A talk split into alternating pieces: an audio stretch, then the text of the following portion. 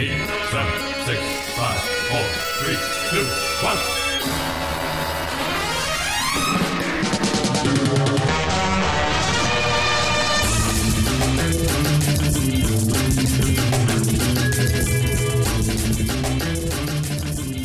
Hey, welcome back to Optimism Vaccine. I'm Steve, and joining me this week, Adam Myros. Uh, hello, Steve. Oh, what a great week, man! Are, are you are you happy to be back and watching some some fresh new releases? Uh, I'm no, no, Steve. I, I'm I'm a little perplexed as to uh, why you insisted that we watch this film. I mean, how could I not? I, I will state my case once we start discussing it. But uh, also joining us, Jack is here. Yeah, I am looking forward to hearing that that case, Steve, because I, I, why there's doesn't seem to be any purpose to this. Th- this is for you. I mean, it's it's not an Irish movie per se, but it's an Irish American Catholic doing very Catholic things, and that's pretty Irish, right? Uh, you, no, no. I'm, I'm trying to support you here. I mean, y- did you see the the election in Northern Ireland? I mean, I the, the. Nationalist Party won. We're gonna have a reunited Ireland. Are we gonna have that, Jack? we mo- we might. Who knows? Brexit will. Brexit could well successfully get Scotland and Northern Ireland out of the United Kingdom. So that's a, a huge win for for everyone who was behind that one. Just enormous. But uh, no, you see, Yeah. the thing about Irish Catholicism is that no one cares about Catholicism. It's like they That's run true. stuff and they do terrible things and they get a complete pass for it, but no one talks about being Catholic. No one like Mm-hmm. no one even believes in God. That's that would be that would be absurd. That's the way of Catholicism, Jack. Yeah. That's that's what you believe if you don't actually believe in God. Would the, see this like the American Catholics are insane because they I think No, they not actually in my experience. I, Really? I feel 'Cause- like uh, you you've had some poor exposure to American Catholics because most of them are just like, well, I don't really care about this shit, but uh, I'm supposed to turn up once a week to go to church, and the- most people don't even do that. yeah. I don't know because I mean, when I first pretty came to the U.S., my first exposure was I went to a Catholic college here, and it was full of fucking freaks who would like Oh well, yeah. talk about things the Pope said as if that mattered, and talk it like, and I swear to God, What's, these what's people, your favorite rosary bead? and they'd be like, oh, and I mean, this will lead into, uh, I mean, I met a guy who honestly will be the barometer for for this movie we're talking about today because he actually became a priest, and there's some funny stuff wow. there. So you know, which one? This one reason why uh, this movie does not really ring 100 percent true to me. But yeah, no, it's it's who who on earth cares about like the my my mom is like absolutely would if you ask her she's a catholic 100% and she has like literally was worried about the latest pope because she thinks the vatican is a bad place for a nice person to be so Uh, great. I share that belief. Um, sure but I mean, I think there's there's like a delineation between a Catholic college, which is where the real lunatics are fucking heading, Sure. and your standard Catholic experience in America, at least in the Midwest. Catholicism is mm, yeah. the, the very laziest of denominations. It's they they have what they call the C and E Christian, which is I would say probably like eighty percent of a standard Well, it's Catholic like christmas and easter That's my right breakdown. Christmas and Easter. Yeah. yeah Yep, that, it's an 80-20 breakdown. Yeah. It's it's I would agree with that. I was I was just about to say the same thing actually. It's about 80% are are CNEs and then you get to the the hardliners that, you know, Jack experienced. But yeah i mean i found i found all of them and there were this was in ohio like just as a cincinnati so you know midwest-ish on around you know I can't believe you were in Ohio. That's oh. well, I was in Kentucky, but like Cincinnati was the nearest place. It was right up in the north, Yeah, so yeah. you know, so that that kind of area, and and yeah, I mean, there was a bunch of people who were just super fucking Catholic there, and I'd never, honestly, never experienced that having grown up in Ireland. I mean, in reflection, a few like there's a few people in my family who are quite Catholic. They like go to the Holy Land every so often, but they mostly keep it to themselves you know? But these people they don't. They just talk about catholicism all the time. They're very adamant about you know like very important things like whether or not you should eat you know anything other than fish on a friday. Like as if anyone Oh. could possibly give a shit about that See, that was that was strictly Lent in in my neck of the woods. Uh, Sure, in and Ireland, I it never came up. Oh, okay, that's just like a Lent thing. A few weeks where you go to fucking Long John Silver's on a Friday, but uh, yeah, that was the big Gotta be rough. sacrifice. You know, you got to fucking remember Christ's sacrifice by eating Long John Silver's for four weeks a year. Dude, hush puppies are good. That sounds like a win, but you know, um, yeah, I I don't know. I, the other thing I was thinking too, Jack, was uh, I was kind of mulling this over, thinking about your homeland, and if we do get a reunited Ireland here, you know, they're gonna need a new national anthem, and I was like, what What is the ideal song? And I think I landed on it. I think it's "C'est la Vie" by B*Witched. What do you think? Yeah, um, could be very. Yeah, that's like a very diverse song because one of them was like half Greek, so that Yeah, you know, which is already yeah. for Ireland is a tremendous amount of diversity. Like one of them looks like she has a tan just automatically, which is unheard of. Yeah, I don't know. You see, here's here's my problem. I I actually think that Ireland has a pretty good national anthem. I mean, and that's like a sliding scale from like Oh. bad to terrible. Like most national anthems suck ass, but um, Ireland's national anthem is, is pretty good. I think all all in all, maybe not up with the French, let's but, like that. but pretty good. Definitely better than the American national anthem, which is an oh. absolute Oh. piece of shit. You really like. Yeah. We should fix that. It's garbage. See, I I can't believe you overlooked the obvious choice of I'm shipping up to Boston. I mean, This is- That would be good, you know, to have an American song as the Irish national anthem. I dig that. oh yeah, we, I just I just went with B*Witched because I mean, not enough respect for those gals. Uh, it's a banger of a pop song. It's one of those weird songs that's like a strange metaphor for wanting to fuck, but like kind of watering it down to the point where you're like, I'm kind of confused about what this is about. And it's the most Irish because you can clearly hear their Irish accents. And there is a breakdown, like a bridge towards the end of the song where they they do an, the Irish dance, They the do the jig. Irish dancing. That's true. They do the jig. Could you imagine a whole stadium full like the All Ireland final and a whole stadium full of people all saying "I fight like me da"?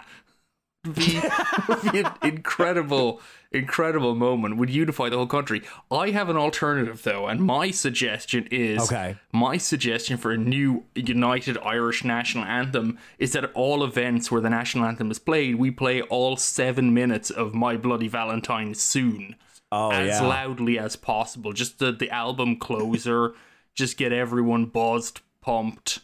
But it ha- we have to play all of it, like not a segment, not like the first verse. Are there even verses in My Bloody Valentine songs? No one would know. It's just noise. No. So we have to play the whole thing every time. If an Irish person wins a medal at the Olympics, they're all on the podium for seven minutes with and blow out the PA. I love that because that's the kind of song where you you kind of feel like it's gonna make your brain vibrate from the frequencies and like it'll give you a concussion just from standing there. So yeah, I support that 100. percent I think that would be good. So just throw out some options. It's gonna there, turn you know? like if, it even comes to it, it's just gonna be fucking Bono, and it's gonna be like some terrible poem about like I, I don't know, like gee, he was just in a fucking Ukrainian subway the other day, or maybe it was today. I don't know. Like God, that man is just. And, and honestly, my what's worse thing is my stance on U2's music has softened as I got older. I'm like, actually, some of this is okay, but Jesus, he tests me. Yeah, I, I kind of like Bono only because there's a very short list of people that I am confident that I could beat up, and he's on that list. so fuck you, Bono. I'll kick your ass. I'll I'll I'll meet you by that. What's what's that statue in, in Dublin where it's the lady with the boobs and Oh, and the- Molly the, boobs Malone, are shining? yeah, oh, yeah, oh Yeah. All right, Bono. I know you're listening. I'll meet you by the Molly Malone shiny boob statue. Get ready You're for gonna, your you're gonna give those a polish when you're when you're over there. You're on the wrong coast. Yeah, Yeah, fuck it. You can nip over. I'm gonna polish Bono's face with him. That's what I'm gonna do. Throw him right on there.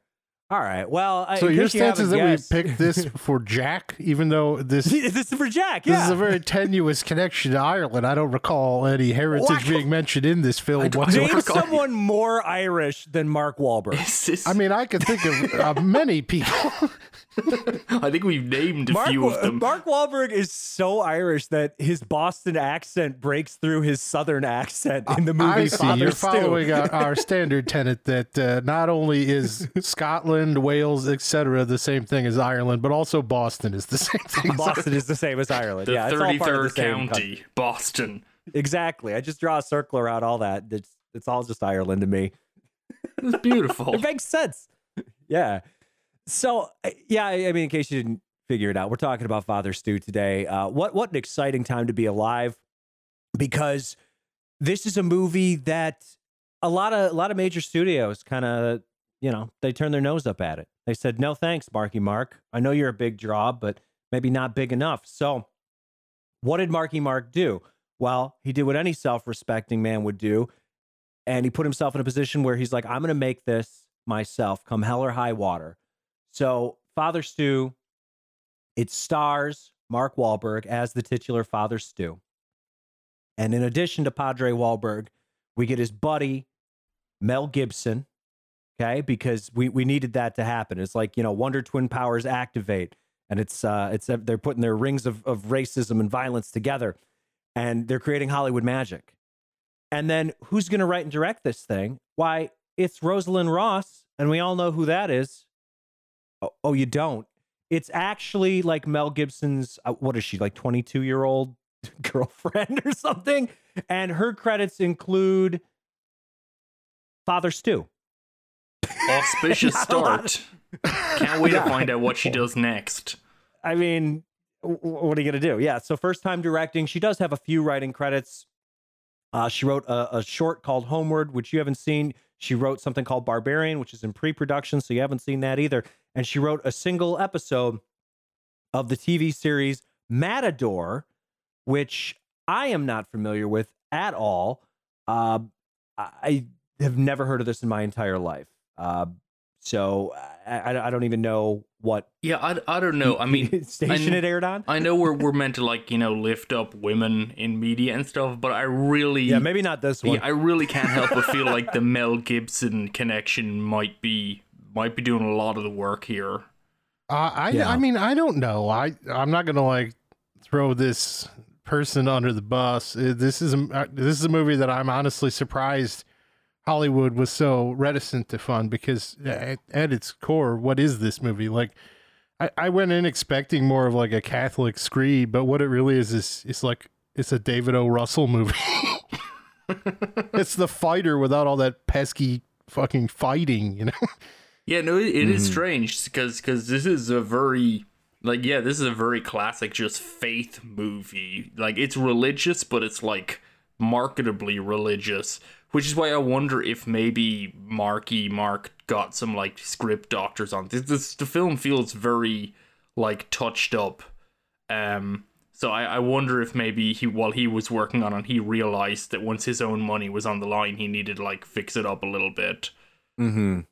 Yeah, I I have no idea. It's this whole thing is it's it's bizarre how this got made, and this is his passion project because Marky Mark he's he's a twenty percenter, right? He's part of that that Catholic super fan uh, special segment. What, what does we Wahlburgers do during Lent? Like, what do they just stop? Oh, like, wow. do they do, Fish a is- do, do they do a fish switch like for for fucking a month? Like, what happens?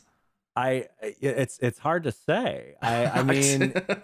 I've never been to one. I don't know where they are. So, but can someone tell us if you have a Wahlburgers near you? What what happens when when Easter comes round? I yeah, I guess they, they switch to the wall fish. That's the only thing they can do. Little wall cod. Wahlburger need Wa- Wahlberg needs so much protein though. I mean, the man must just absolutely just just eat so much protein to maintain his his remarkable physique. He's dedicated so much time to that, you know. I just can he switch to fish? Does fish and all? I guess the Rock eats a lot of fish too. I guess you get a lot of protein Mhm. out of fish. You just got to eat a shit ton of it or whatever. Yeah. Huh. Yeah. Well, I mean, you're you know, right. This you- movie is what you gotta do. interesting. There's a lot to talk about in this movie. well, I, I think you know this this movie obviously had some struggles getting traction because it was theatrically released. It was not released on demand. It's still not available on demand. You got to see this one in the theater, folks. uh, or you get a special screener like we did. And Special. Real special. special Fucking screener. It's about as special as it gets. it's got the audience reaction commentary track, which I'm a big fan of. so, you know, it, it gets released on Easter, which is the most Catholic time that you can release a movie. And Marky Mark, he's so passionate about this. He actually not only did they release a, a nice trailer for this, but he did the introduction to the trailer too. Uh, very heartwarming stuff. And he talks about how this is his passion project. But then I think this is what really kills Father Stu before it even gets started. This movie has one of the worst trailers imaginable. It's fucking horrible.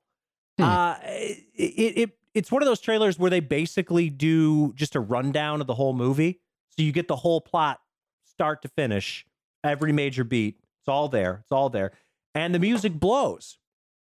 So what I'm going to propose before we actually talk about this movie is, I think there's an opportunity here for maybe maybe a second half, a fourth quarter, if you will, for Father Stu, and it's gonna hinge on a recut trailer. And I think it's gonna have to start with the soundtrack because the Father Stu soundtrack fucking sucks. Well, that's Okay. that's the problem right there. You don't have that David O. Russell budget, so you can't get all those needle Mhm. drops in there. Here we're fucking stuck with like limp dick, fucking acoustic Oh. strumming. That's all. That's all you get. You get like three seconds of "The Man Comes Around" by Johnny Cash. You get like a Z tier Black Keys song, and then everything else is like original music that is is meant to evoke things that you're familiar with. Uh, written by someone named like Dixon Heathcliff or something. Uh, let me bring this up. Ah, Dickon Hinchliffe. That's actually worse than Dixon Heathcliff That's impressive. yeah, so uh, it's it's all this trash music. So let me let me paint a picture for you boys. First of all, I think the trailer should start off with the young father Stu, pre-father when he's just straight up Stu. And he's got he's got this look about him. He's got this like kind of porn stash and shaggy hair because this is a movie that is not concerned with actual time periods. You see you see Father Stu come on the screen, you go, "Oh, this is, takes place in like the the 70s?" No, no. This this is the early 90s, believe it or not. but Father Stu comes on, but because I mean Marky Mark's got this this Vietnam ass look going. So why don't we hit him with a little bit of the Creedence, you know, fortunate son, right? So you just get the "Durneer, durneer," and he's you know talking about how he's boxing and and the and the doctor's like you can't box anymore and he's like ah fuck you bah and then from there he moves to Hollywood okay? And uh and then and then he you know he gets into his his catholic faith. And before he does that though he you know he meets the girl and everything he's he's in the the deli the grocery store where he works. And i'm thinking we use grinding by Clipse you know because he's he's on that grind. He's got that grind set that's important to being a successful man that wants to break into hollywood. So then from there we find out oh he's a big drunk and he likes to to drive his motorcycle around. And when I think of uh, you know famous musicians who love to drink and ride their motorcycle, who do I think of? That's right, Bruce Springsteen, the boss. so I, I, I think we get born to run in there, and then he's he's born to to run into a moving vehicle and eat shit, and he goes into a coma, and he comes out of the coma, right? And this is the part where we learn that you know he wants to become a priest or whatever the fuck. So then we hit him with the Hozier, the "Take Me to Church" song, okay. But then it's like, okay, we're bringing it down a little too much. So then we hit him again with Kanye West's Mercy. We get that fucking trap beat in there. We hit him hard with that. And then we get Fat Mark Wahlberg, which everybody loves. Kanye's playing. We love it. We love it. We love it. And then boom, we end it. Father Stu, the the you know the the logo and the, and the font and the whole thing. And then we hit him with the 90s contemporary Christian white guy hip hop classic Who's in the House? JC by Carmen. Get a little Christian rap in there. Boom. That's your trailer. Re release that. Father Stu, number one of the box office. Tell me I'm wrong. So your your trailer sounds like it costs as much as the entire film. Yes, but but sacrifices need to be made. You want to be number one? You think you think Marvel says, "Oh, I'm not gonna I'm not gonna license that song. I can't afford Lee Greenwood. I'm the Marvel guys. What do I can't pay that, and then they they fucking go and get it, whatever they need, right? You know, I mean, I, I think this this is an interesting prospect. I do because yeah, it's got this. It's full of shitty country music, but like, there's no country in this whatsoever. Like Mark Wahlberg, Mel Gibson, hmm. not not Southern boys by any you know by any stretch. I mean, I guess Mel Gibson's pretty Southern because he's Australian, but that's not really the same Yeah. thing. That's a very very different different thing. So you know, I feel like they could have livened it up by at least just putting in like a Stryper soundtrack, like Christian metal, just same difference. I mean, it wouldn't make any dairy, you know, but like this, the the the country doesn't really land for me. Maybe maybe they could have just jived it up a little bit with it, you know, just one or two songs. Definitely when he's crashing on the motorcycle, that would have been pretty funny. Would have been like, you mm-hmm. know, but yeah, I, that's a, a fair idea. Something to liven this up. It, it's I like that in your trailer in running it out, you you have given the entire story of this movie, which is deceptively simple, and yet this movie is two hours long for reasons that are unclear. and you could watch the trailer and get all of it. We're saving you plenty of time here. Well, I mean, that, that was really it. That defeats the purpose of, uh, uh, you know, cutting the trailer. Here, I thought your game was to make this number one. Now you're you're trying to tell people that they don't need to watch the film. well, I mean, but they're gonna watch my trailer. Well, the trailer very doesn't least. make any money. You're gonna get longer cuts of the great songs in the full movie. I mean, if you're licensing it for the Mm-hmm. Yeah. trailer, you'll have it in the in the real movie. Oh, for sure. for Personally, sure. I think I would just, you know, you want to keep this a little more mysterious. I just, I just use a series of these great confessional scenes. Like these, these are really where the movie's singing. There's all these fucking hilarious japes going on in this confessional booth. That's that's how you get the people in the theater. Mm. And that'd be Yeah, good. I Or mean, that- that or would we help. could just uh, like I think like a teaser scenario where you know we don't re- release full trailer, just like little sting stinger teasers, just you know that kind of like titillate you, and it's just like the word just Fat Wahlberg just plastered on the TV with an image of Fat Wahlberg, and we just you know do that, and people are like, "What's this about Fat Wahlberg? Why is he fat?" And that and that would bring like like what the f- like they should rename the movie Fat Wahlberg too because Father Stu you know gives some it's like religious just call it Fat Wahlberg I, I don't. What's the purpose of Fat Wahlberg and how fat did he 'Cause that I actually? get? how talk about dedicated Fat he Wahlberg. is. I just want to know how fat he actually got and how much of this is some movie magic. I, mean, I, I understand he gained asked. some weight, but also, yeah, it, it appears as if he's he's somehow lost all muscle mass in this span of time as well. So I, I get the sense there's something going on He here. probably let beyond- his body fat like percentage get up to like four point eight percent or something, Yeah. and then just put on a suit, and he's like, "That's as much as I can sacrifice." I feel like that's about right. I did I did the homework on this one because I I was very interested because you know Fat Wahlberg there there's really not a great use of Fat Wahlberg here and part of that is because our first time director Rosalind Ross she really favors these close-ups Mm-hmm. and so you don't get like the full girth of of the Fat Wahlberg in the wheelchair plus you know uh, a- a priest outfit not exactly form fitting so you're not really seeing it Yeah, the only time you get it's when he's like sitting on the toilet. There's the one scene where he's he's Yeah. on the toilet. That's Yeah, about it. fearless acting. Yeah, yeah. So eh, pretty much, yeah. There's like he he's sitting on the toilet. He doesn't have a shirt on. You're like, oh, guys, I guess he is kind of fat. Uh, and and I'm sure you're saying, well, okay, so he basically gained all this weight for a single topless toilet scene. That seems crazy. And the answer is yes. And then you know, Entertainment Weekly was kind enough to interview him, and they're like, so we noticed that you got fat. Uh, how'd you do it? And he talked about how he was really committed to the role, even though, you know, it clearly didn't fucking matter here. And so he said, quote, I tried to do it in a healthy way. It was a dozen eggs and a dozen pieces of bacon, two baked potatoes, a porterhouse steak, two bowls of white rice, and a glass of olive oil. That was breakfast. Sorry, glass he of olive to- oil. He tried to do this the did. healthy way. I tried to do it the healthy way. He drank a glass, glass of, of olive oil. oil every morning. I'm pretty sure the American Heart Association would would consider this like flashing red lights. He consumed 11,000 calories a day and he had to eat a full meal every three hours, even when he was full. So, can you imagine like a full fucking pint glass? I mean, what's what's incredible about oil? this is that this absolutely shows that Mark Wahlberg thinks he's winning an Oscar for this fucking movie. What? Yeah. uh, what's the purpose of it? I mean, if you wanted to consume eleven thousand calories in a day, you could probably just eat like three bags of fucking Doritos or something. Not chug a glass of olive oil. olive oil. And then he said the last two weeks, yeah, the last two weeks were just starches and then sodium, so you could get as bloated as humanly possible. Jesus. He's just got like a fucking thing of iodized salt. He's just chugging it.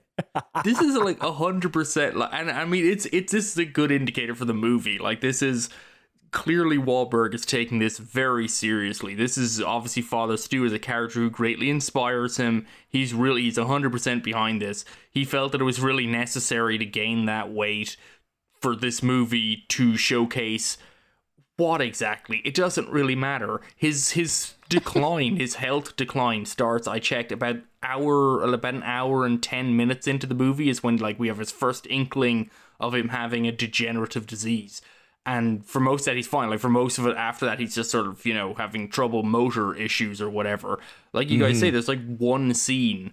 There's like one scene where we really see that he's fat you know overweight. The rest of it is just sort of like some close ups of his face. You could easily do this with prosthetics. They might have done it with prosthetics. I don't know. I think so. I, I- there's something else going on beyond the fucking glass of oil. this, this, this is a tall tale. Fucking old Paul Bunyan. But you know, yeah, and I mean it could be. But then again, like Mark Wahlberg's like if nothing else, Mark Wahlberg is serious about his fitness and he's serious about his fitness to the point where he clearly doesn't want to talk to his family. Like that his his workout routine is like 100% geared towards not having to interact with his family ever. Like he gets up at mm-hmm. 2 a.m. and then he like does a whole bunch of shit and goes into a cryo chamber and then like somewhere penciled in is like drop the kids off at school or something. That's it. Like maybe I guess he probably like eats dinner with them at three and then goes to bed again or something. Like it is, it's an utterly insane thing. And if he he's just doing this, he clearly, I reckon, that his family found a way to like make contact with him, and he's just like he needed to pull out the big gun so he could get away from them again. He'll be undoing this for for years. yeah, I guess yeah, the kids finally got to see dad, but the trade-off was while they were eating their Eggo waffles, dad was like chugging olive oil.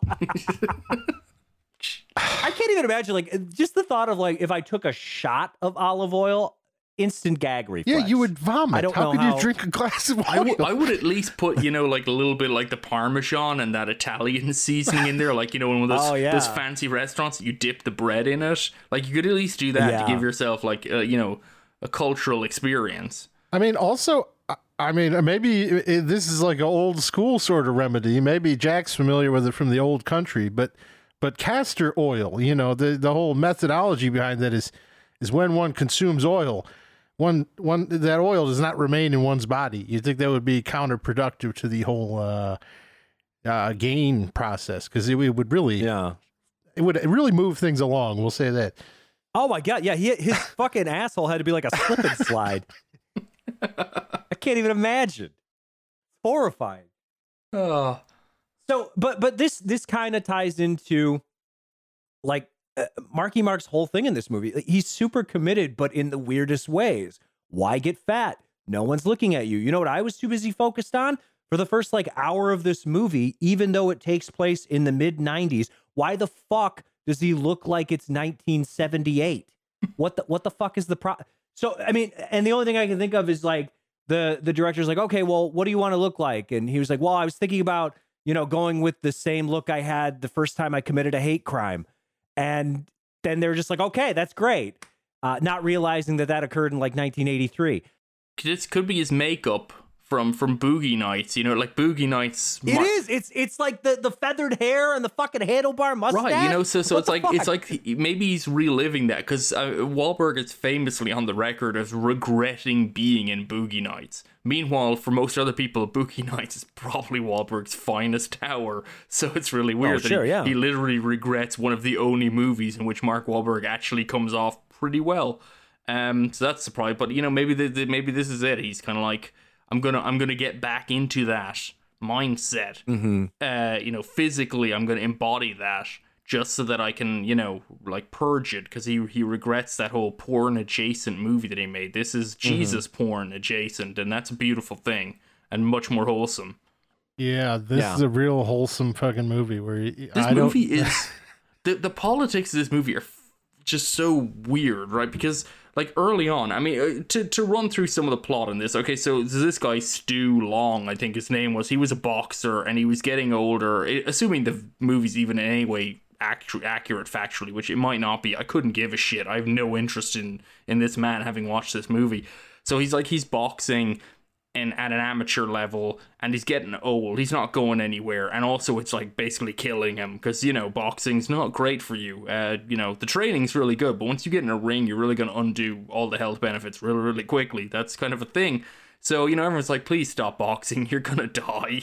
Um so so he but but he, like there's there's weird layups in this. Like for example uh, he talks about his mom that he he like boxes. She's like you got to stop boxing. And he uh, i don't remember the exact line but he's like he says that he couldn't go pro like he's not good enough to go pro because of participation trophies when he was a kid like they bring that yeah. specifically in it's like a weird conservative boomer talking point even though boomers invented participation trophies that was like their whole thing um but they complain about it all the time and then he says he's going to move out to Hollywood, become an actor, because he's just, you know, because why not? And then his mom is like, you can't go to Hollywood because Hollywood is full of carpetbaggers, communist, fascist hippies.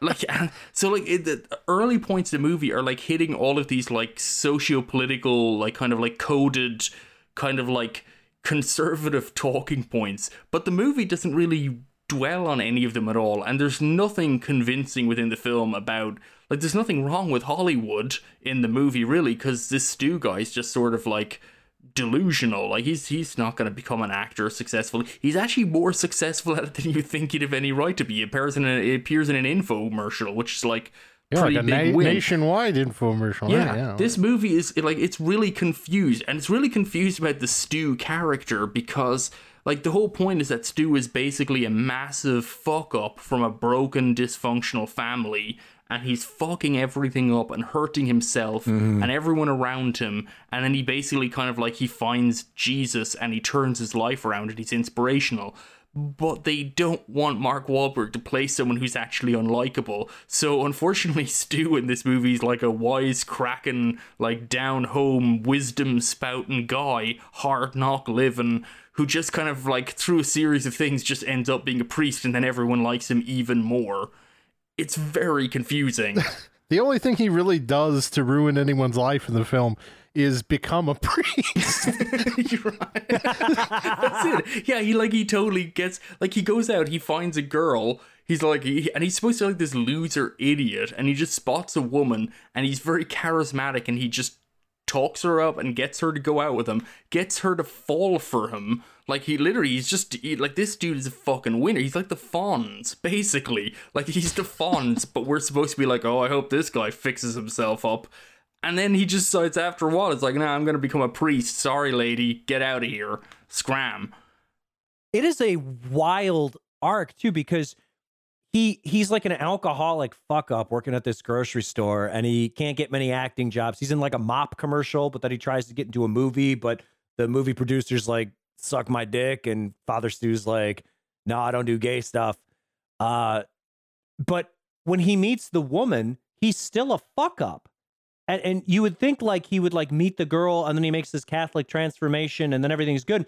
But he still is like getting drunk and driving around on his motorcycle. Yeah. So it, it doesn't follow this like typical movie logic, which is odd because everything else about this film is very paint by numbers. It's every biopic you've ever seen in your entire life, right down to the point where there's a karaoke scene with uh, Padre Wahlberg and his gal pal, and they do a Johnny Cash song, and it's just like it feels like I'm I'm channeling like it's channeling something from like Walk the Line or something like that.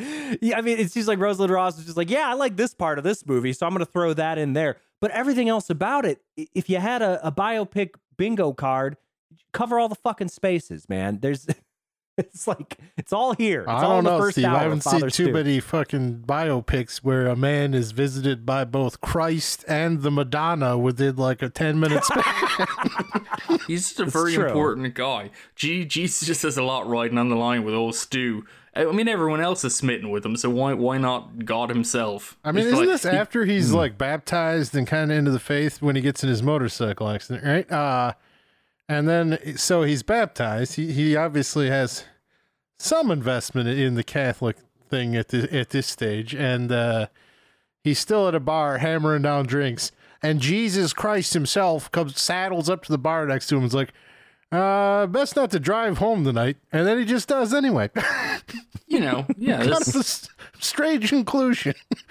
so, okay, so yeah, th- this movie has like, like uh, it, the, the tone of it, the story is is like laid out. It's very, it's like it moves along, but absolutely, if you if you you know if you look under the hood, it's very confusing as to who this is for or what it's doing.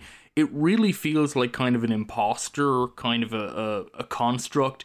Like the whole movie really is kind of like you know, a Christian movie, but for like kind of school of hard knocks, rough around the edge Christians. You know, there's people who identify as like, you know, I believe in God, but I still cuss. You know, like there's a lot of swearing in this. It's not like, you know, a Christian movie, like a lot of the cleaned up, squeaky clean, you know, really, really awful movies. This one, like Masquerades, like these are like, you know, uh, these are people who are, are failed, you know, who who have problems, warts and all. But it's not really warts and all. It's like Hollywood warts and all. So it's it's very, you know, kind of. It, it, it obviously there's very little depth to any of this, but yeah, it's it's just very peculiar because it's got that and the country music as well.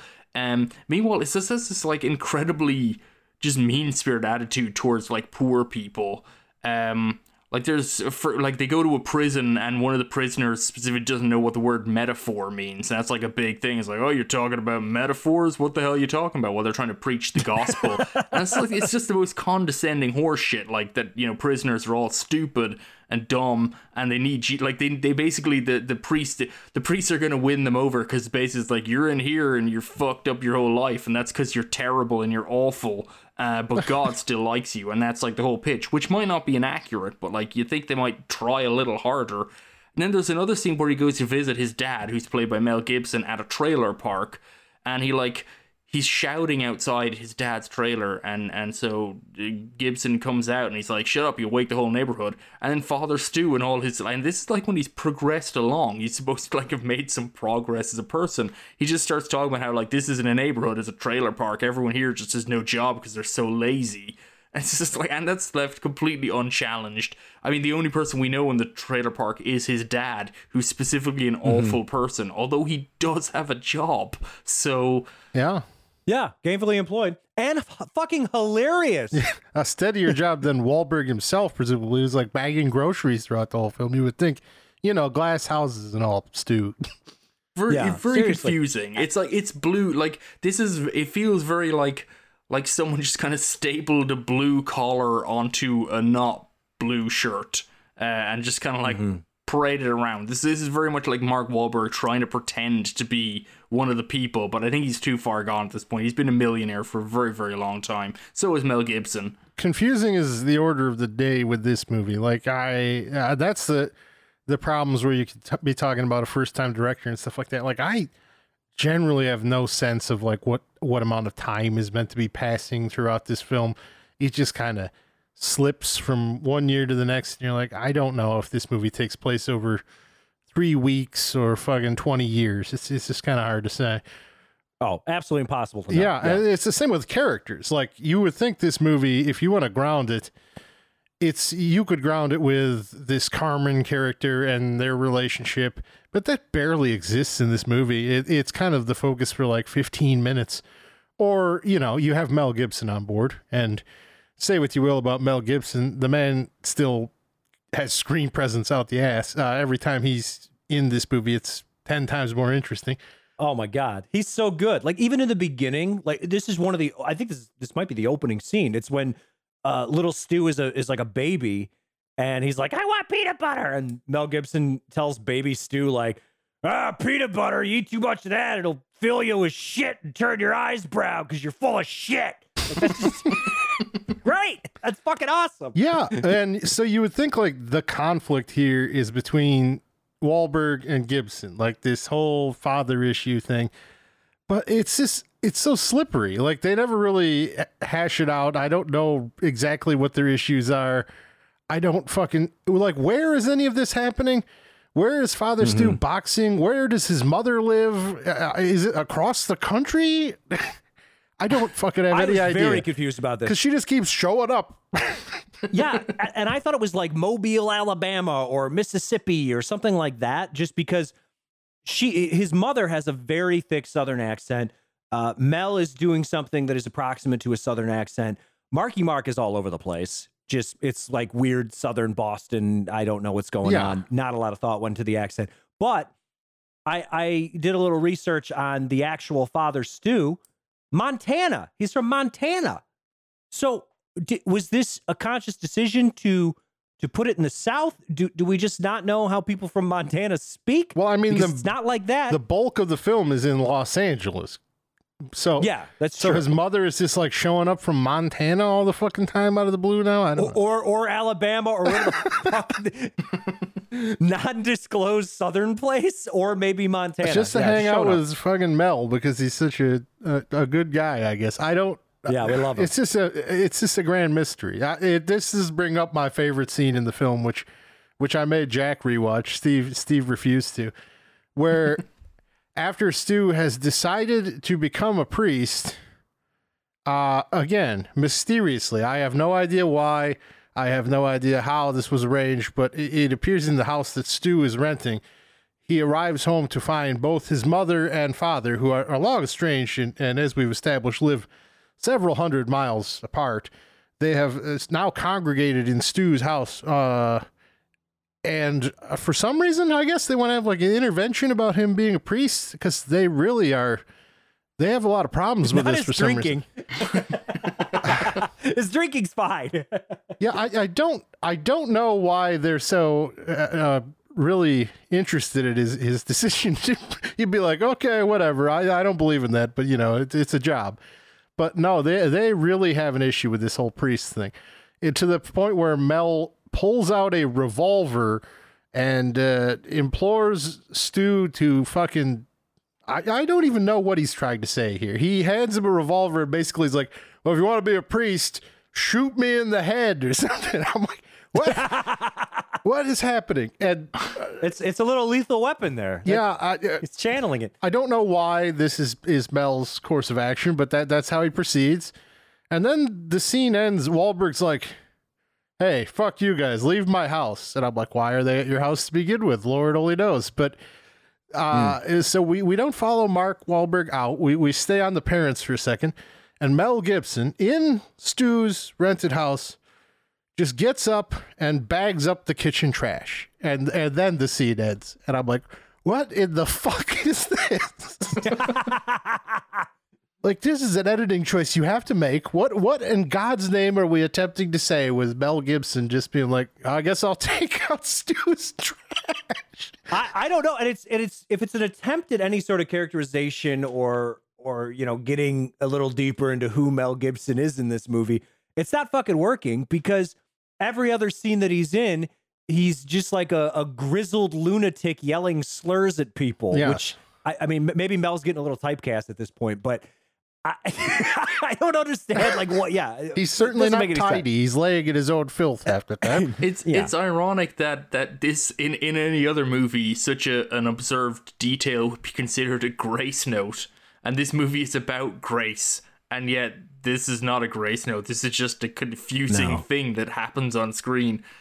I don't know if it's but like I I don't know if they convince themselves it's some kind of like a metaphor or you know a something about I don't know taking out the trash, cleaning, regeneration, rejuvenation, some kind of like a help, a begrudging. He's he helps Wahlberg. I have no idea. You're right. It, it doesn't make any sense as a scene, it, or you know, as a, an addition to the scene. The scene ends as soon as Mark Wahlberg leaves. Everything after that is just a confusing addition to an existing scene. Yeah, and a scene that is mm-hmm. already quite disorienting if you really consider it. So I, I don't. This movie's just kind of full of those strange choices that, again, that could be the first time director. I don't know if they had an experienced editor either, but there's just so many points, especially in the back end of this, which is really rushed. The whole Stu being ordained, like that thing where he's like driving with bell and his fucking truck breaks down. I'm like, but why does this truck need to break down? Can we have a little utility I mean, this movie is too fucking long. I don't need.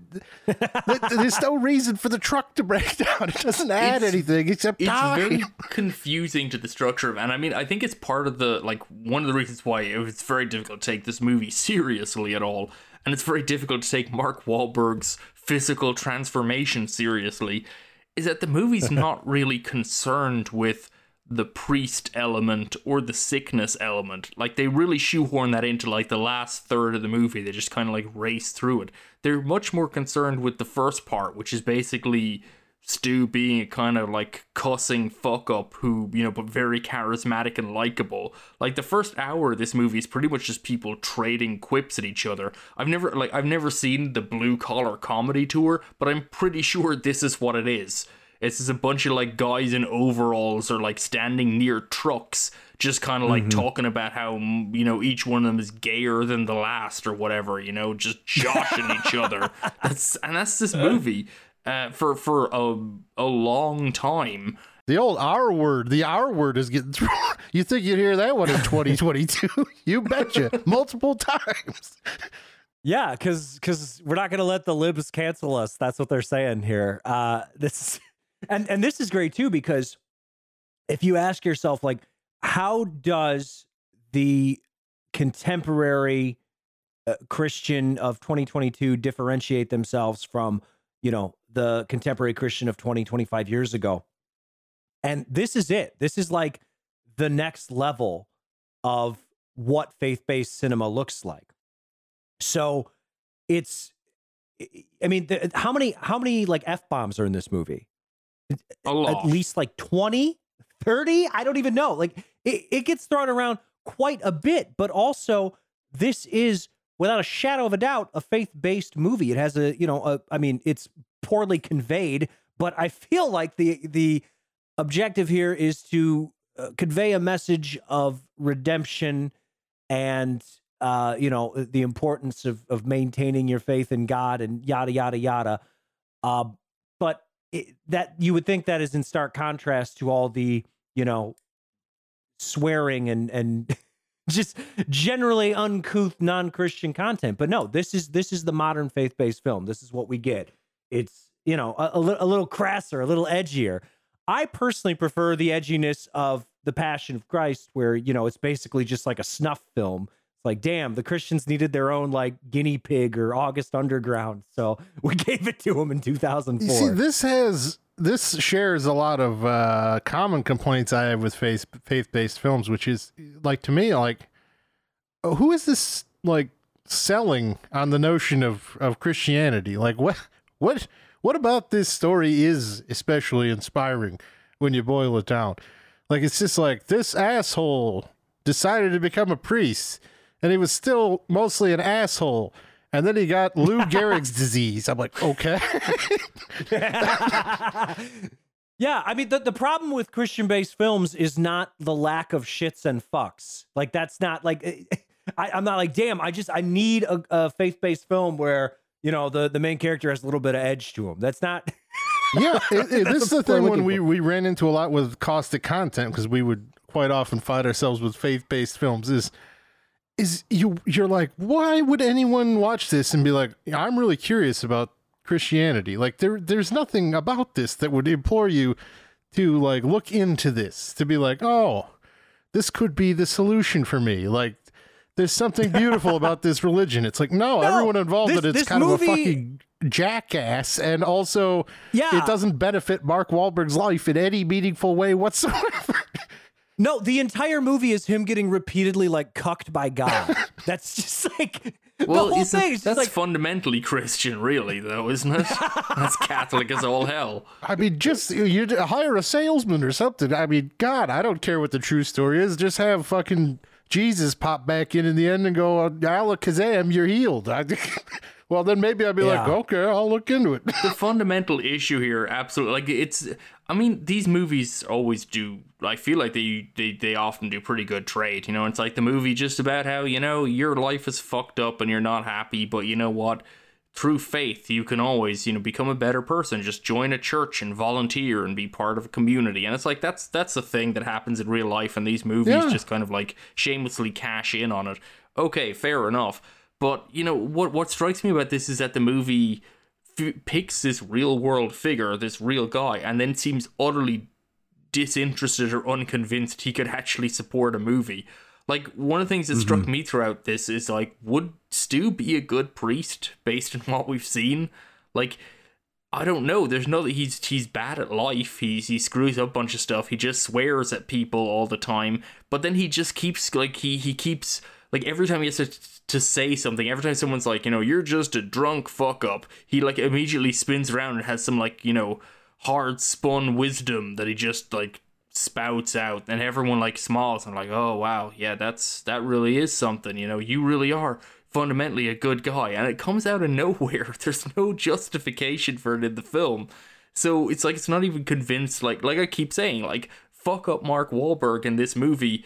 He's not that bad. He seems like he's doing okay, honestly. Yeah, so there's no growth. Like there, there's no, not like not a, at a change he's just in the he's character. destined to be a good priest because, like, yeah, and he's like, I want to be a priest, and everyone's like, okay, yeah, no, that's fine, you'll be fine.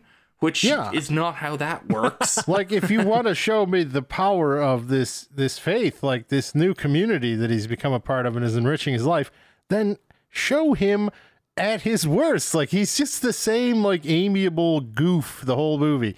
Their portrait of like his incredible sacrifice because of his religious faith is that he literally just won't bang the lady. That's it. That's like that's how we know he's serious. Well, I mean, he does bang and, the and they make a point he? to he, he bangs no- the woman. No, he doesn't. I thought he. I think he does. He has sex with a woman after his accident. Before they're married, she decides she will have sex with him, and then, uh, like two scenes later, she thinks he's then going to propose marriage, and instead he's like, uh, "I've decided I'm going to marry God." but he has had sex with He's this woman. Become a priest. I'm. I maybe I just blacked out for that part, which is entirely likely because this movie is. It, like it doesn't move in any logical sense. So yeah, it's entirely possible something that major got lost in the mix. Yeah, I I don't know. all, all I know is that I, I think my, my favorite part is he gets this disease, and this is just a, a wonderful script because the doctor's like, well, your muscles are slowly going to degenerate until you can't move anymore, and then the organs are going to melt, and then you're going to drop dead, and everything's going to be horrible and painful. And then uh, you think it's this somber moment, and Marky Mark's like, oh, uh, everything's going to break. And the doctor's like, not your dick. Didn't happen. And Marky Mark's like, ah, becoming a priest. it's just it's insane. I love it. It does it? Yeah, no, like nothing about this. There's no con. Like even something I thought was pretty telling about this movie, um, in terms of its like progress from you know this failed boxer who you know a, a man who's basically entirely a materialist who becomes a spiritual person. You know that's supposed to be the transformation. You know he's he's trusted in material things his whole life, and it's got him nowhere. And suddenly, you know, he he finds his way with God but it's so goddamn weird. The film closes with like you know your typical like Father Stu served as a priest until he died at the age of fifty. You know, which fair enough. You know that's it's a biopic. It has to end with a piece of text on a screen. That's a lull. Uh, but it's over a still frame of him as a boxer, not a still frame of him as a priest or as a you know kind of like broken down, you know, physically frail man. No, it's like they go back to muscular, fit, Marky Mark for, and it, it it's just so peculiar. And I feel like they're they're maybe trying to draw the comparison that like as a boxer, what he was looking for was a win, was for victory, and he could never get it. You know, he wasn't good enough at that, and so his great victory was that he became a priest, etc. But you, you know, it's it's really weird to ally that that the and if, it speaks into just how rushed the entire back part of this movie is. Like they they we're supposed to just remember him just being basically ripped Mark Wahlberg like Yeah. in the ring, and he's even winning like in the ring. He's like holding his gloves up like he's just won. It, it's a bizarre kind of like erasure of the entire arc that we're supposed to actually pay mhm. attention Yeah, to. remember remember not even before interested in the Lord fucking robbed him of his physical well being? Yeah, that's great. I mean, my my favorite part from Marky Mark here is when fat Marky Mark can't use his limbs anymore and becomes a priest, and they just toss his ass on the fucking ground, It's like a discarded fish. It's just ridiculous. It's it's fucking great stuff. while uh, Monsignor Malcolm McDowell like scowls from across the room. Yes, that is the that is the whole Catholic arc. Is like they don't want him to be a priest. They're like, "Fuck you, we don't want you," and he's like, "Come on, I'll be a priest." And then once he gets sick, they're like, "Uh, sorry, pal." You're not good enough to be a priest because you're sick, and uh, us Christians don't want your fucking sick ass around. this is definitely, you know, the Catholic Church never spotting a marketing opportunity thinks the best idea is to take the sick Mm-hmm. dude and turf him. this this is inspirational. Uh, eventually, the Catholic Church d- decided to take pity on him and fucking threw him on an altar and threw some holy water on him and, le- and let him call himself a priest. It's like that's not inspirational. It's just fucking sad. Yeah, this is like a like a kid dying of leukemia who wants to become a police officer, so they fucking deputize him for a Oh my day. god, it's a make a wish priest thing. That that's the movie. It's they basically- totally make a wish. Thing, yeah. And and again, I don't think that's the real story of Father Stu. No, Long. absolutely not. that's this movie. That's what they came up with. Well, you know, I, I feel like we've been pretty hard on old, you know, Padre Wahlberg here and his his passion project. And wouldn't you know, the conservative faith-based film community, uh, they feel like the critics overall have just been way too harsh. So I want to I want to read you guys a little review here, uh, an excerpt, if you will, from uh, my favorite website, maybe you've heard of it before. It's uh, religionunplugged.com.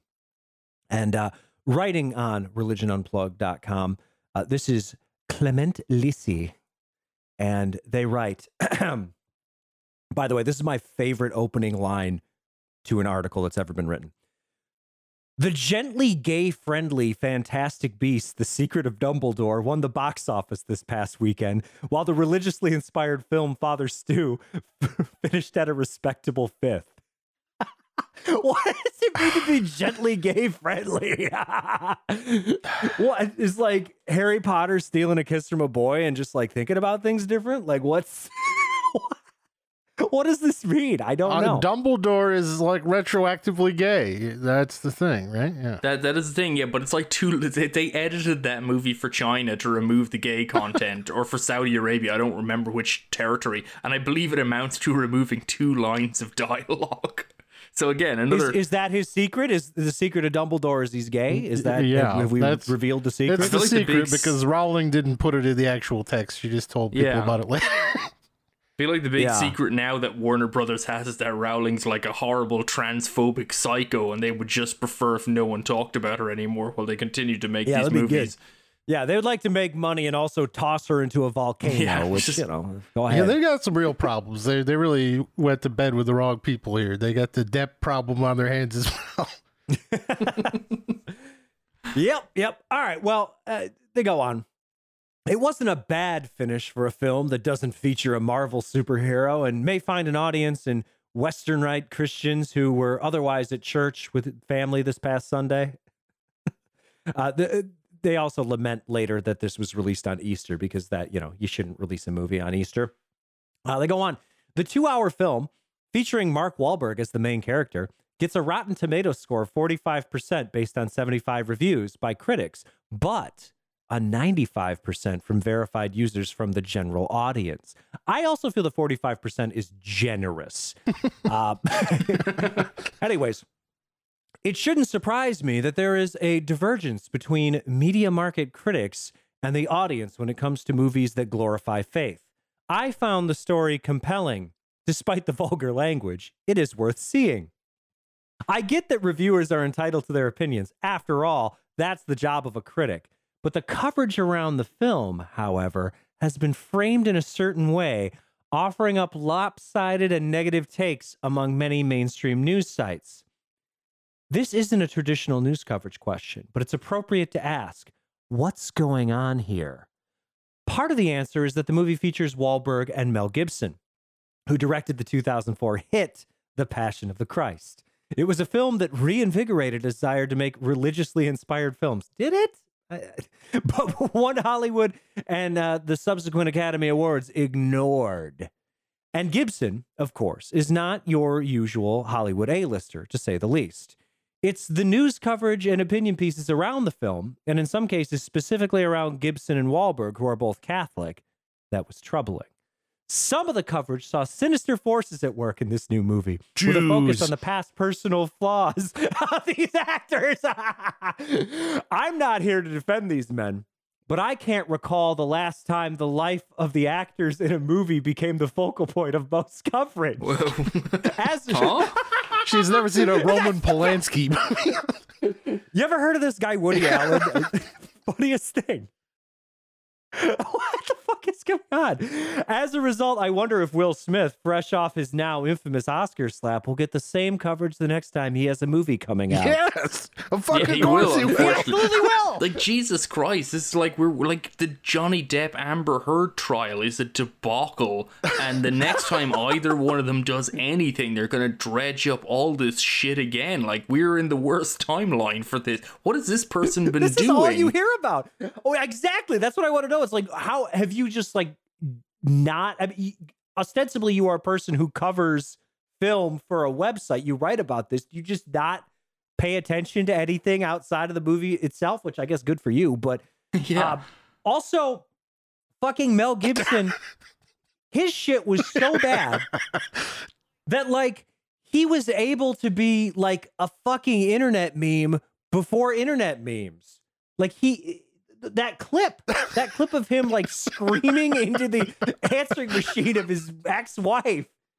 It's It's remarkable. Like, it's burned into fucking my brain. I remarkable. mean, it's it's it's like a testament to whole like cancel culture thing and how it's not real. Is like consider the stuff that Gibson did.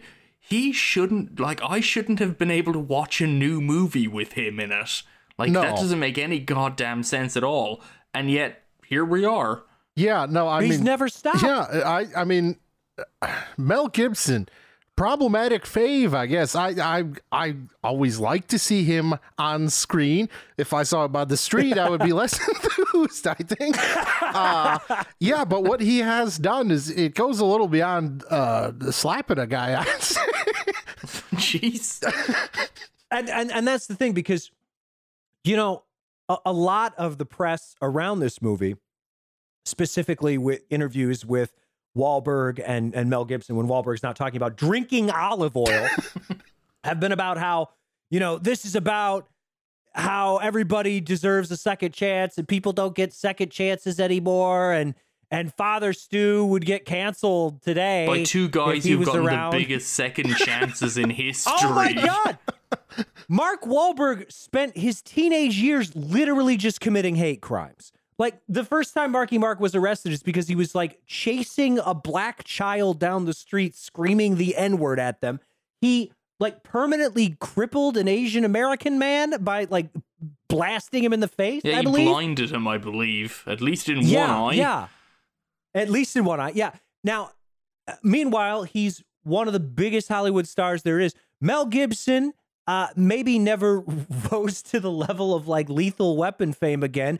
However, it's not like he's had a rough life. The guy has worked consistently. Uh, he fucking had the Passion of the Christ, which was a, a big hit. Got he got nominated for an Oscar for Hacksaw Ridge, and that was, Was his greatest crime. 2016. Probably the greatest crime he ever committed. If you've seen it, yeah. It's just crazy to me. Like to think that they're like, yeah, like we, you know, it's tough being canceled. You didn't get fucking canceled. You've continued to make millions of fucking dollars. It's it's insane. And then you know, religion unplugged person would- who's just like, yeah. Was the last time you you heard somebody talking about the actor's personal lives instead of the movie? And uh, let me tell you, uh, the movie's not great, but when you put Mel and Marky Mark in the same movie, it's uh, come on, come on, and then you it's it's a vanity project. It's it's written and directed by a a, a young woman who has done very little except date Mel Gibson. Come on, and it's proselytizing. Like it, it wants to be uh, morally superior, eh, which, it, yeah, you're asking for judgment when you fucking make such a thing. mm-hmm, mm-hmm, mm-hmm. It's uh, it's incredible stuff. I mean, it's ostensibly proselytizing. It's not very effective at doing so. I, I just don't see how this movie really functions as inspiration or uh, any sort of really religious text. I, I, I find it to be It's fucking an utter boring. failure on that front. Yeah, it's it's it's a big pile of nothing. And and so- yeah, and what throws me off on this is because as we've previously discussed, it's like Baptists and you know the whole faith based thing mostly in the U.S. is like the Baptists and and the evangelical groups, and you know they're pretty hardcore about baptism and that's like their whole thing and they're very into it and everything they do's got to reflect it and so the movie market that's supported by them is you know pretty robust even though weirdly they can't make real movies. Like the second you see like a faith-based movie from them like within like two scenes or like within within honestly like two seconds of it starting you're like oh this is a christian movie. Like it's just, just like there's this uh, veneer to it somehow. But you know, they make them and they watch themselves and they claim that they're like fighting against something even though no one cares and it's not real and it's all in their head. But that's what they do and that's like a time honored tradition. Catholics, mm-hmm. like we discussed, like Catholics don't really care about a lot of this. They don't they don't give a shit. So who's this movie for? Who's tuning? Like who's the Catholics? Like oh man, it's time to go and watch you know, a good Catholic movie, like when like a good Catholic movie for Catholics is like The Exorcist or The Godfather. Those are like good Catholic movies you can watch because you know they don't really care about the nitty gritty Catholic stuff. Meanwhile, Baptists hate Catholics. They hate Catholics more than they hate atheists. They fucking loathe them. So they're not going to show up for this one, so far as I'm aware, unless something is seriously changed. I mean, like, they consider the Pope to be, like, the worst dude on the planet for some reason. You know?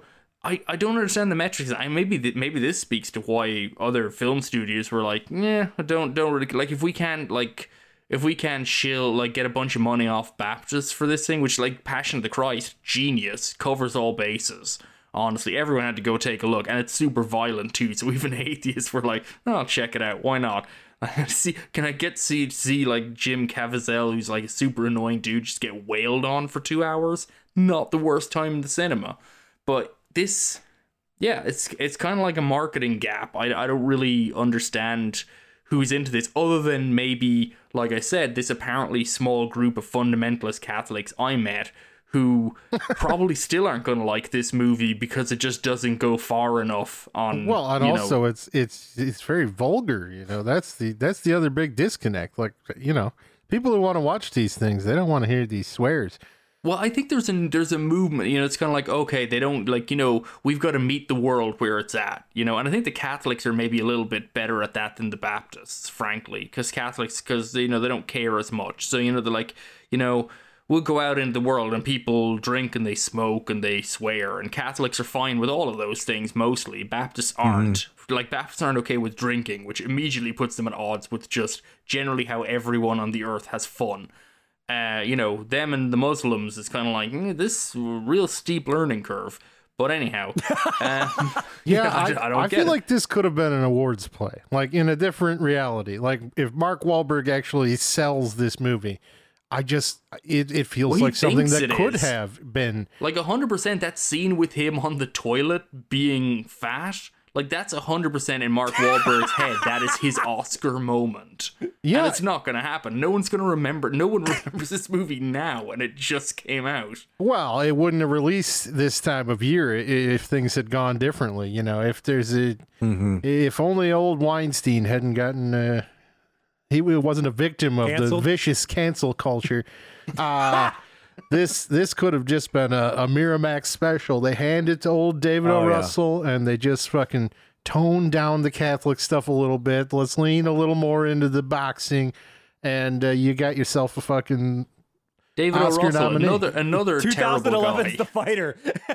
yeah, we just we we've suddenly got like ten Oscar nominations on our hands. But as it, as it currently stands, Yeah. this thing's gonna be lost to the sands of time right quick. But I mean, if you take out the po face pre stuff, you you kind of like it, it doesn't that it had to be in there. This movie, like, 'cause this movie is overtly religious. It's not like adjacent like a character change. It's overtly about like join the cool club that got Father Stu. But the problem is that I don't think anyone thinks that Father Stu's that cool based on this movie. Like the cool club is like, ah, just kind of like the cool club is actively lobbying against him for a good chunk of its own movie. Yeah. Very confusing. And the cool club again, there's just no shift in Father Stu's character that says the club benefit him, and the other characters in the cool club are fucking checked out Malcolm McDowell, a guy named Ham, and some like and some There's a jerk guy. rival who like weeps in a confessional at the end. The, the jerk rival character is hilarious because at one point he just says he was like raised to be a priest. Yes. And it's like what? And but he also has no concept. Like even in passing, he has no concept of the precepts of the priesthood. Like he's just actively just being a jerk to Mark Wahlberg, and he's like, "You're too stupid and poor to be here." And it's like like setting up the layup of like, "Well, actually, Jesus thought the poor were okay." You know, it's like he if you if you think you're raised to be in the priesthood, you're gonna handle that stuff a little better. And I'm saying this because I know a guy who joined the priesthood and frankly he's not a very nice person but he wouldn't just say this shit out loud like he be savvy about it his main downfall was that later on he'd get drunk and then he would because catholics get drunk a lot that's what they do and then he would take me aside and he'd tell me about how like the whole child sex uh, scandal was actually because of in his words a secret gay cabal within the priesthood not kidding real story i have uh, you know, but but nonetheless, when he was sober at doing this stuff, he's not just gonna go up to a poor person and just tell them to get fucked. Like that's you don't do that if you were gonna be a priest. Half of being a priest is that like the reason a certain number of people become priests, hundred percent, is cause they don't want to get a real job, but they want people to respect them right? And priesthood, being a priest can absolutely be a real job, and I want to dismiss all priests, but you can also be a bad priest. Yeah. And bad priests get the same wages, get to do a lot of the same stuff, and they also get to lord it over poor people and demand gifts. And that's a major and people still respect them or have to respect them. Catholics have to respect the priests. You go to a poor neighborhood, they have to respect you. You're a pillar of the community automatically. It's a whole thing.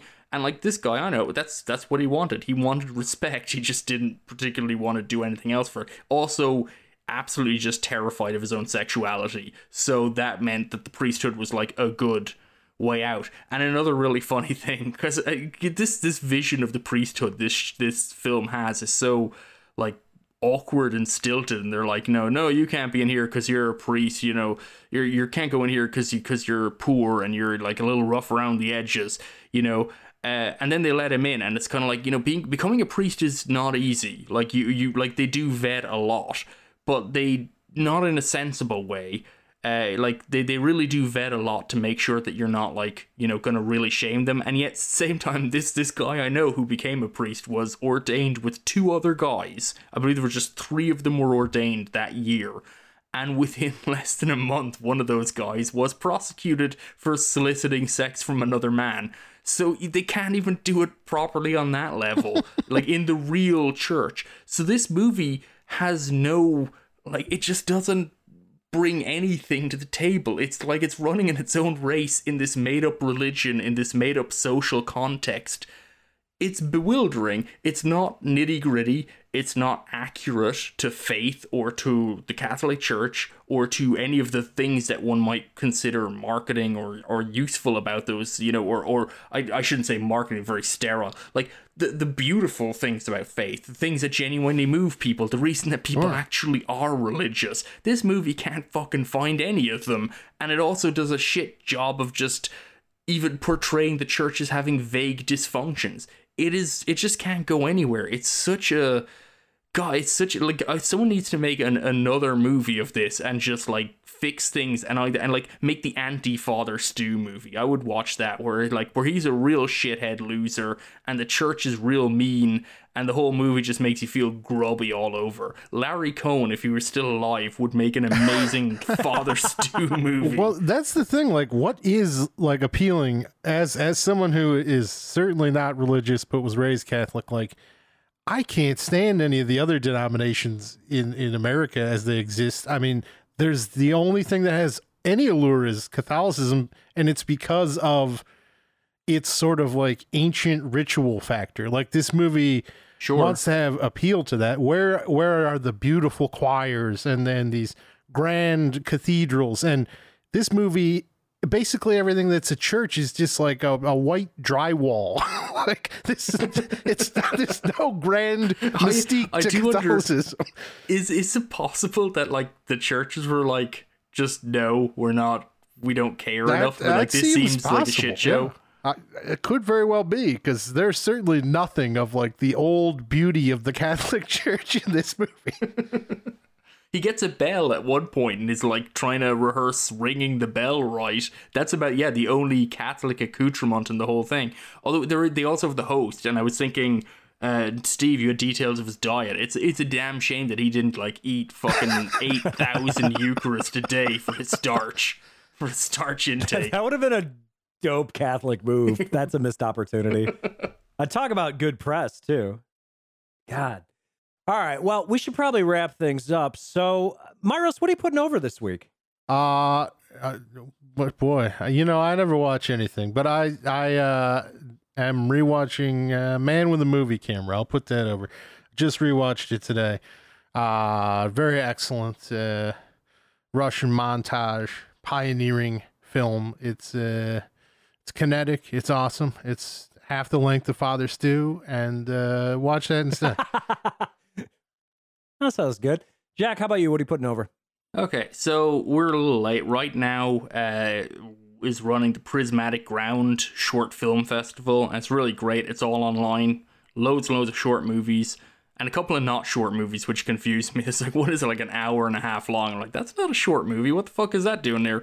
But anyway, um, it unfortunately ends today, so I don't know where you could see this movie in the future. Hopefully, it gets around. But I watched a 40 minute long movie called Constant, uh, directed by Sasha Litvintseva and Beny Wagner.